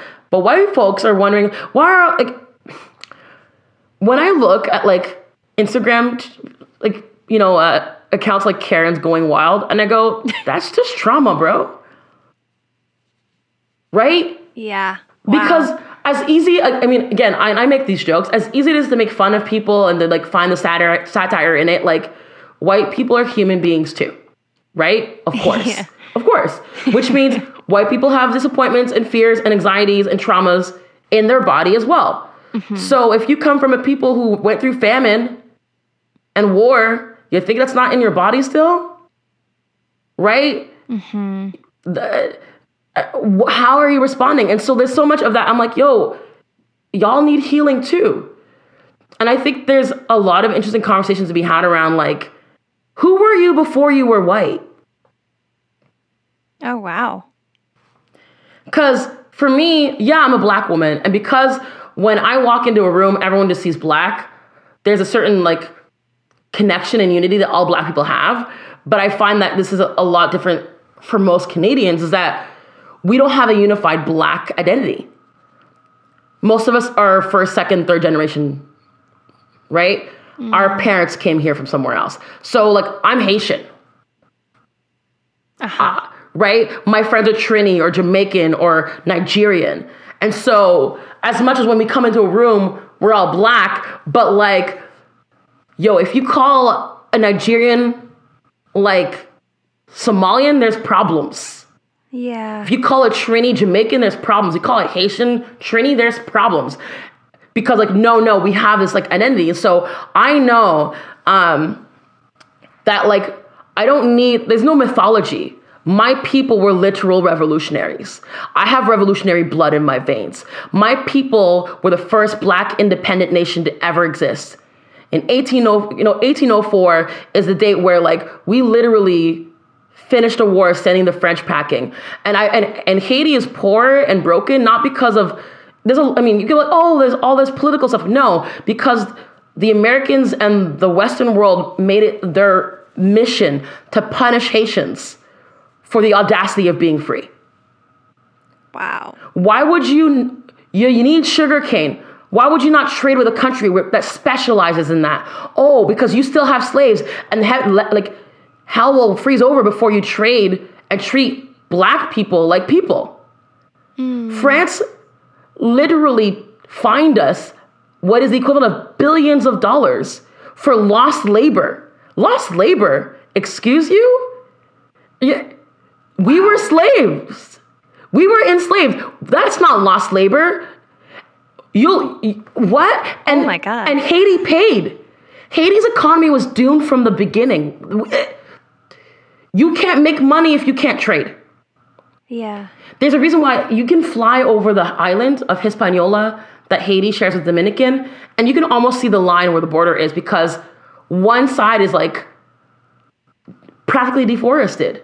Mm. And it's, it's, it's generations and generations of systemic oppression. Like, and I, I can't stand how people will show like clips of unrest and whatever. Oh my gosh, Haiti, boo hoo hoo hoo. I'm like, uh uh uh uh. Most of the free black world can point back to Haiti for their freedom. Um, plenty of Latin, and that's why like Haitians were friends with like Castro and whatever. Plenty of Latin American countries will uh, were influenced by that revolutionary move, and there's that. So and so for for me, I go, yeah, I'm black, but I'm Haitian. I'm you know, Flag Day is important. J- January first is my Independence Day. Like mm. I am. A, I, there's things to be proud in, and I go okay, cool. So I'm white. No, no, no. I'm Canadian. Canada's fake. We're not a real country. Okay, I'm American. That's not a real country. Okay, it's all stolen. Who are you? Mm-hmm. You British? You Irish? Well, my people did bad things. Heck, everyone's people did bad things. are we not related to? We, I'm sure we're all related to to stealers, to thieves, and rapists and and adulterers. Mm-hmm. But that's still where we're from. And so I wonder, like, I want. Uh, uh, when you start dismantling white supremacy in you and disavowing your whiteness that you gave that your ancestors gave up for power because you weren't always white there were there were irish folk and italians and there were scottish folks and there were british folks And y'all came here and said, mm, if I join this, group, you know, if I become white and le- let go of my traditions and become American or Canadian, then I get more power and more access to things. But if we're gonna say we want people to disavow from whiteness, we're gonna have to ask ourselves, who are you outside of that? And it's complicated because I'm sure a lot of people who are European go, I don't want you. I'm like, yeah, but like, we can't deny that we're all connected.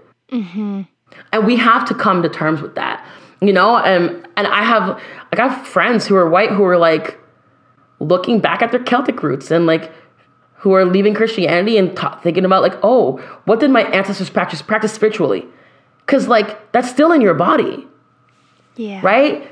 Like you your body knows that. So what happens when you start embodying these practices? Are do you feel like you become more yourself? You know, like I'm seeing that in myself as I'm reclaiming that. And a lot of us have to because we are so disconnected from where we're from. Hmm. But I think white people forget that they're disconnected as well. Like they are also disconnected from home, especially here in North America. And so what do you do with that disconnect? That makes so much sense. I've never heard this talked about in such detail before. It really, really just it makes me want to go do so much research on everything I've ever been a part of. oh my gosh. So you're saying like the the practices that you mentioned some earlier, like burning lavender, meditating, is that and and I don't think you said this on the podcast, but I think in an email you told me you recently decided to go back to or to go to Rose Ingrid's your full name, right? Yeah. Yeah, is that kind of like you reclaiming and I your mean, roots and stuff, or my name is very Anglo. Like that's the thing with the black kids. It depends on who who your parents are, right? Like I have friends who like they have their African name, um, and then their English name. Um, my mother like didn't speak, t- teach us Creole. That's our native tongue because she wanted to make sure that we would be respected in school because it's so close to French that as a French teacher she would see Haitian kids in school, um, and they would get treated like they were dumb or they couldn't speak French because they were speaking their whole, their mother tongue, and she didn't want me to experience that. So I'm learning. I learned Creole like by in passing, not mm. explicitly, and so Rose Ingrid, like it's a very English name, like Ingrid's German, Rose. So my mom, my grandma's Marie Rose, and I think my father had a Rose in his side. I think she's the woman who raised him as his mother. So he wanted Rose, and my mom wanted Ingrid. And from what I remember, the story goes that my mom had miscarriages, and she read the story about a woman who couldn't have babies as well. Um, and an angel helped told her she would conceive and she had the child. And I think either the angel or the, the woman in the story is called Ingrid. So she wanted to name me Ingrid after that. okay? Um, and my mom's name is Anne Marie. And growing up, my mom would go, "My name is not Anne. My name is not Marie. My name is Anne Marie." Yep. And she's not hyphenated at all. She's like, "You put respect on my name." Um, But I've started to realize as I've been doing some of my own personal work that, like, as a kid, I would introduce myself as Rose Ingrid, and people would go, "Rose what? Ingrid." Like again, German name. Like it's English. It's an English name. It's not hard. Mm-hmm. Ingrid. Can I just call you Rose? Or I'll just call you Rose. Oh my And eventually I stopped fighting it. So I don't remember where it happened, like in grade school, where I just started writing on my test Rose and writing on my name tags Rose because it's never there's never enough space in the name tags and no one I just stopped fighting for it. And so I was actually thinking about it this week and most most people who've known me probably before 2017 know me as Rose. Um, the only exception is my mom's side of the family. Like they all call me Ingrid. But like they call me Ingrid because in French, like we would say Rose Ingrid. So all of like my it's funny because my American cousins don't speak French, but they've only ever heard their parents say Ingrid, so they say Ingrid because like they don't have the the sound in the vocab. It's really cute. I'm like, you know, it's you know, it's an English word, right? You can just say Ingrid, but it's it's still it's fine. Oh my um, gosh. and then my mom's side calls me Ingrid, and then anyone I've met probably since I moved to Toronto a couple years ago, they know me as Rose Ingrid because I felt more comfortable like is a new space being like I'm Rose Ingrid, and I just feel like also we're in a time where people are much more accommodating with names. Um, I I just think honestly, like this is, anglophones are lazy. like you know, just like, and I've noticed that it's just this habit people have. I was emailing someone in a professional context, and they're like, "Hi, Rose." I'm like, "Uh, uh, uh, uh, uh. You don't know me. My I signed it, Rose Ingrid. I know you can read. Why?" And I know it's not hard. Like there and like I tell friends who have more traditional names, I'm like, look, if these Canadians can say Tchaikovsky, and they they love hockey here. If they can say Kovalev and all their favorite Russian and like you know hockey players, they can say your name.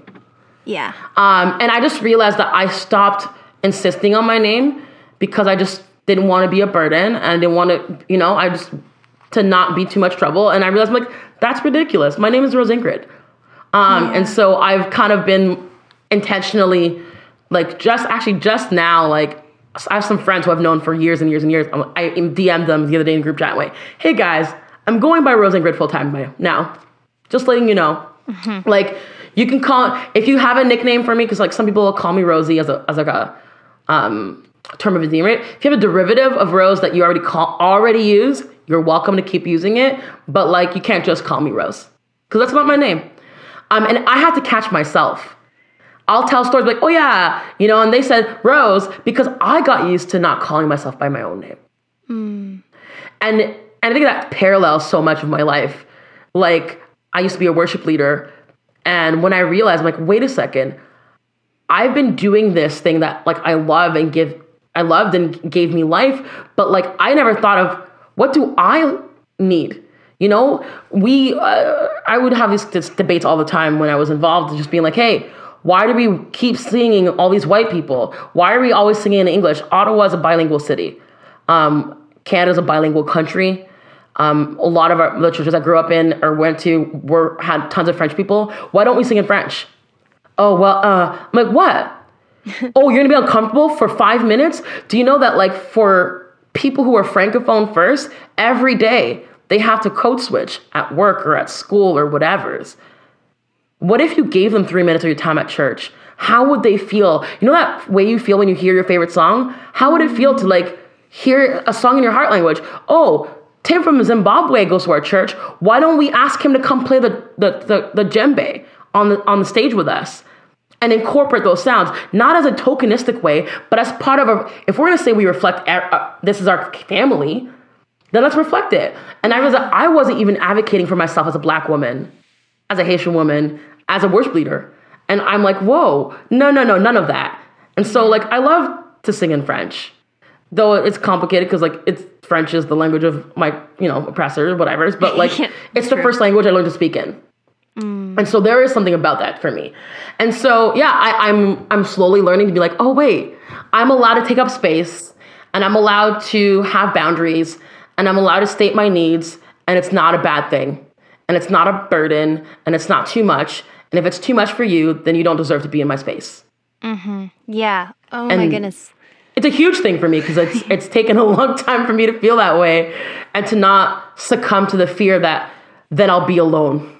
Yeah, that right? just like goes with everything you've been saying. I feel like you going by Rose Ingrid instead of Rose now. Like back from the beginning of this conversation when you were talking about being a daughter in a in an immigrant family, you can't have needs and you have to be there for everybody else, but you kind of yeah. get erased in a way. Mm-hmm. And so now that's so beautiful that you're just totally, totally taking yourself back and taking everything yeah. that you deserve back as a human being. And you get to have your name, whether or not other people think it's easier to call you Rose or not. Like it's about you. Yeah. That's so powerful. And I'm like, I'm smiling so big right now. I love your story so much. It's so cool. That's great.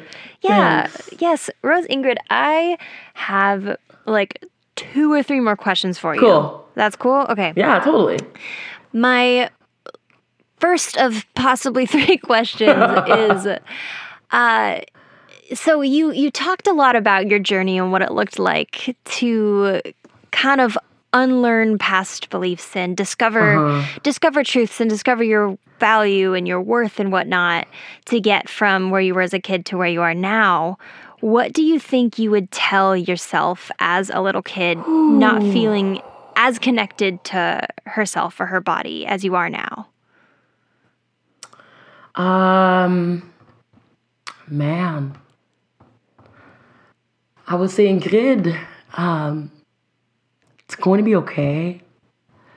I would say that you're safe. I know you're scared. Um, that it's okay to let your guard down Um, it's okay to not uh, know it all or to not always be ready. Um, that you don't need to hide. And that there's like power and magic in you you have no idea exists yet. Um, yeah, I would tell her that she's worthy of love and she's worthy of demanding love um, from herself and from those around her. Um, yeah, and that she does. Yeah, she doesn't have to be afraid that she. I'm that she's not alone. And I mean, I, in theory, I tell her that all the time. Yeah. Yeah, I'm I'm learning to talk to my inner child, and I'm always like, yo, especially particularly when I feel when I notice now that when I get particularly anxious, I'm like, oh, that's like my younger self and my protector going into into mode, and I, and actually, and I'd be like, the war is over. Hmm. Like we're no longer in battle mode. You can put down your weapons and be. Yeah. That's It's so special. it's okay. That reminds me of what you were saying that teacher Yeah. to her students like. Yeah. That's really beautiful. Yeah. Oh my goodness. Okay, my my next question for you is what are helpful strategies and maybe just things that you like to do today, especially now with like COVID going nuts and just all the things that we've been talking about today. What are things that are helpful for you to connect with your body or to just love yourself more, to, Yeah. to hold yourself accountable in a way of loving yourself and treating yourself well? Ooh, I mean, again, still like an ongoing lesson and journey, and some days I'm better at it than others. Um, but I've started like candlelit baths, or sh- not bath, bath showers. Like I'll shower, but I'll light candles all across my bathroom, and I'll turn off all the lights, and I, I always listen to music while I shower, and I'll pick a playlist.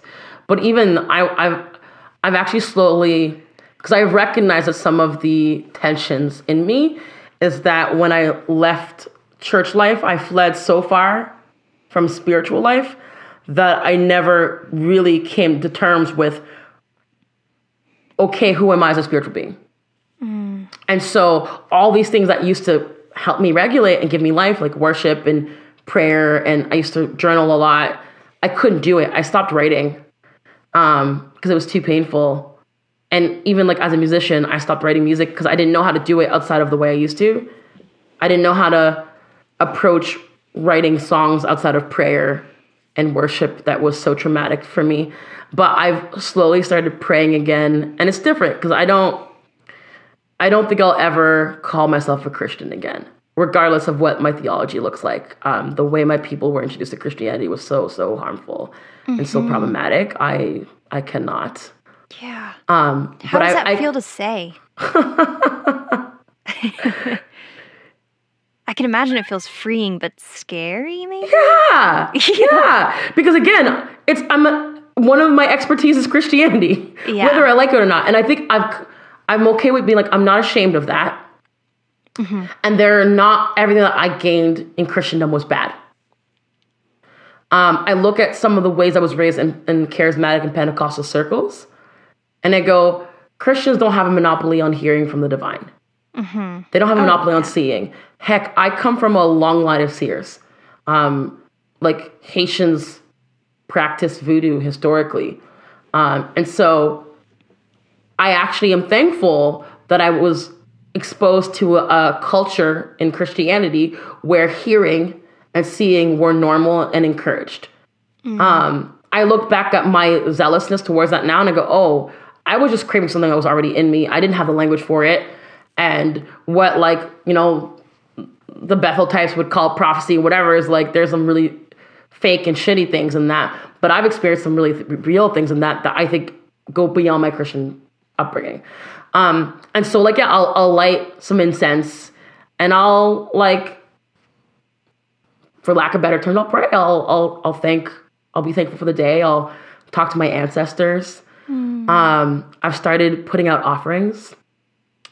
Um, and it, it was not very intentional. It just kind of happened. Um, it was Flag Day in May, and my brother was coming by to visit, and I like popped open. Uh, he brought some liquor, and I had some plantain, and I cooked some, and I love fried plantain. Um, we call it banan banan pizzi, And uh, I fried some up the way I was taught to and left some on an altar. Uh, I lit some green for them. and we poured the first shot. The first shot and the first glass of wine was for the ancestors. And we celebrated Flag Day with our ancestors. It wasn't super deep. There was no crazy ritual, but it was like, I'm acknowledging that you're here. Um, I'm acknowledging that you're with me, that you've always been with me. Um, and I want to, I want you to delight in things that you enjoy. Um, and so I've been slowly doing that. I've always loved cooking. Um, and in the last, I would say, year or so, year or two, I've noticed that like cooking is very much a ritual. Um, when I worked in the food industry, part of what I hated about it was that we were always on a clock. You did a good job, but you should have done that in, tw- in 20 minutes, not in 40. Like all the things I loved about cooking I would just get pulled out of me when I went to work. And I didn't want that ruined. And so I love the process. It's one of the few times where my brain slows down um, and I have to be present. Because you think about every flavor that is layered. You know, you can't rush a curry, for example you can taste the difference between a rush curry and one that was taken that was done with time mm. um, because you need to cook every seasoning and it has to be layered and it needs time that's that's ritual um, and i've had moments in this summer and before when i'm like oh i'm literally when i'm cooking meals that were passed down like i'm literally doing the same motions that generations of people before me have done Oh, I'm wow. literally part- I'm literally like partnering in with the ancestors and like aunties and, and aunties and grandmas bef- and you know before me who have you know pressed plantain between the leaves and soaked it in some salty water and threw it in the oil. Like I'm not just feeding myself. There's really a connection, a spiritual connection to that.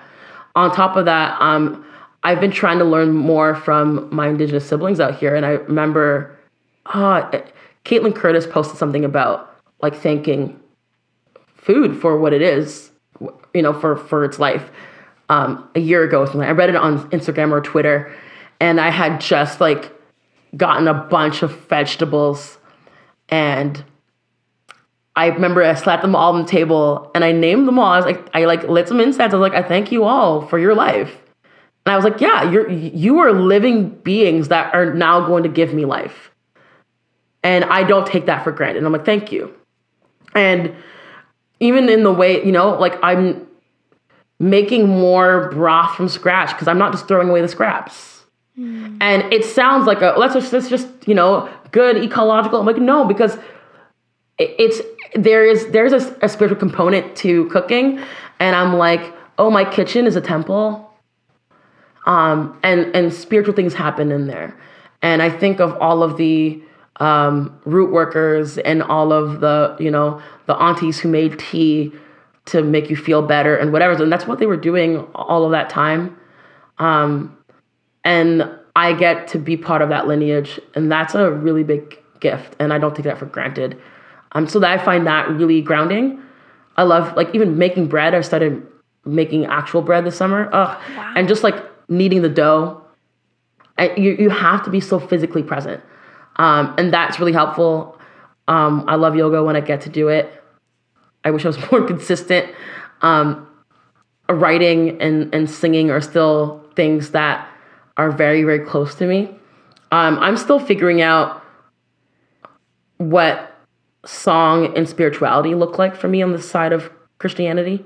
Because mm-hmm. um, there's something to that for me.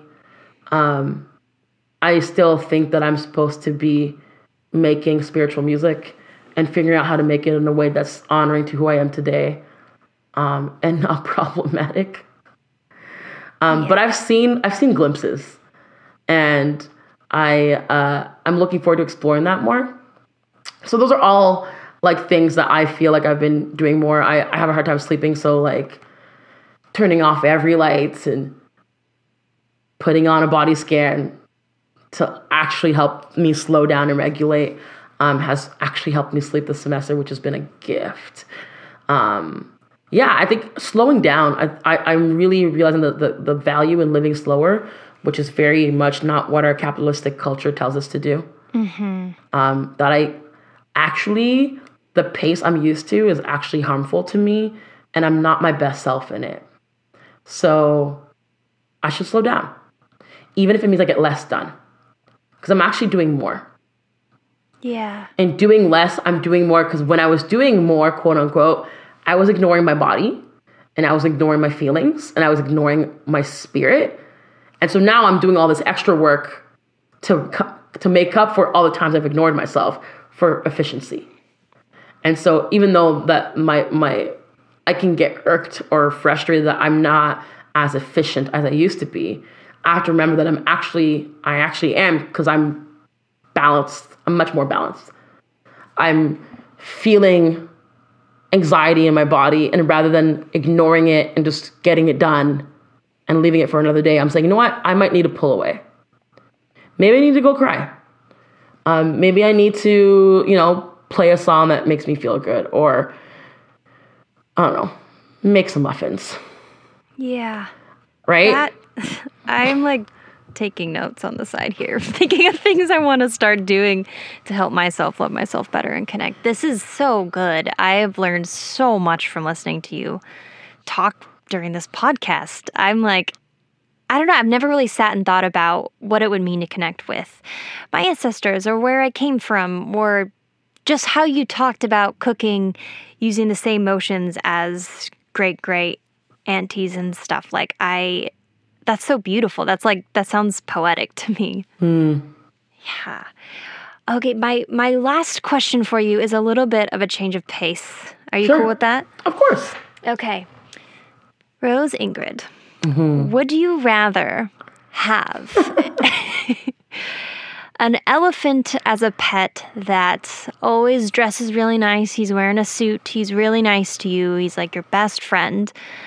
But whenever you take him out in public, he has really bad gas. So it's just kind of awkward. Like he's great and he always looks nice and fresh, but he's just lets them out really bad in front of all your friends.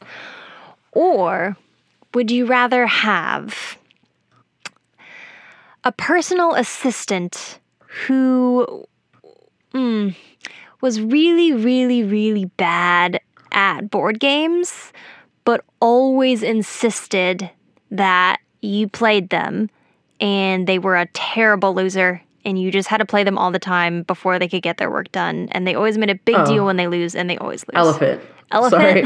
I'm like, I'm sorry. My A type is like, nope. oh my god I was like, what do you mean? Again? No, no. And I'm like, I, I don't, no, no, the elephant. I'm like, oh my god they're just a little gassy. I'm assuming if I have an elephant, that must mean I have somewhere to keep it. I must have some sort of field.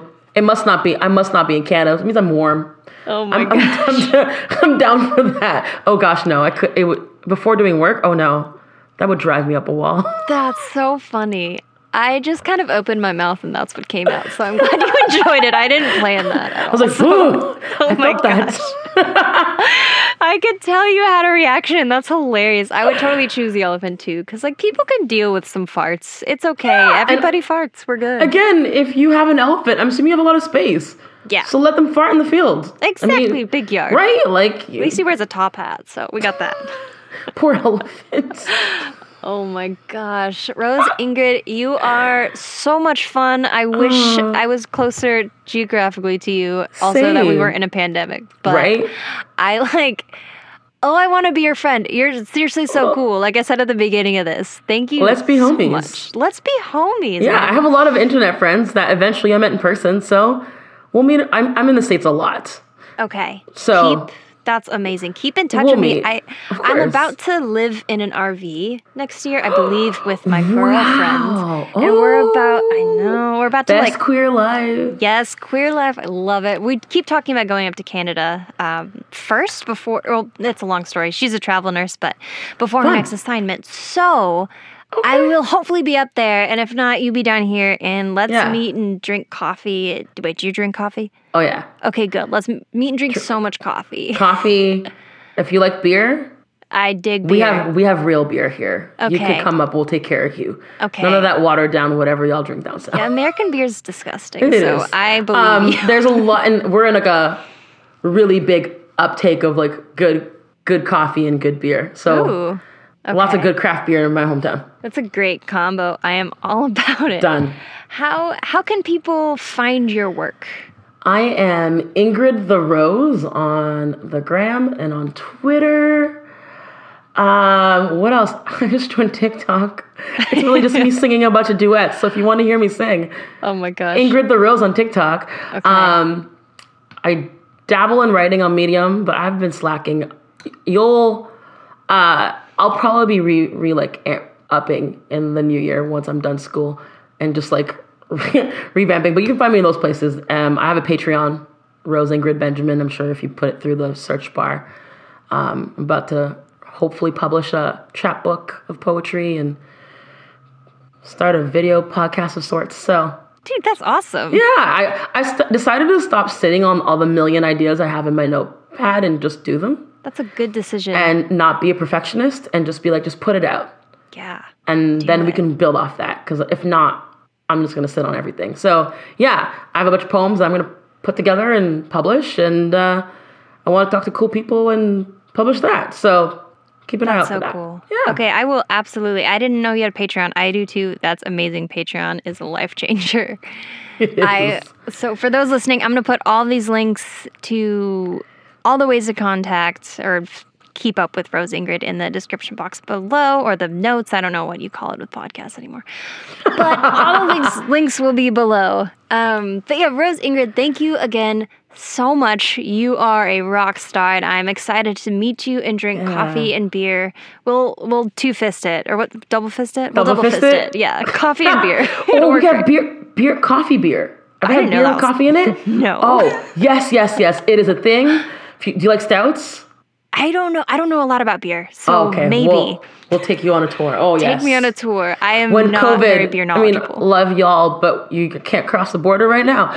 That's fine. We shouldn't. We're doing terrible. But We're when this making is bad all choices. done, we'll hook you up, or maybe I'll mail you some. yes. Oh my gosh, that would make my whole entire life. That's okay, amazing. we'll talk about it afterwards. Yes. Oh my gosh. Well, thank you again. and course. I will talk to you later. Maybe Sounds see good. you someday.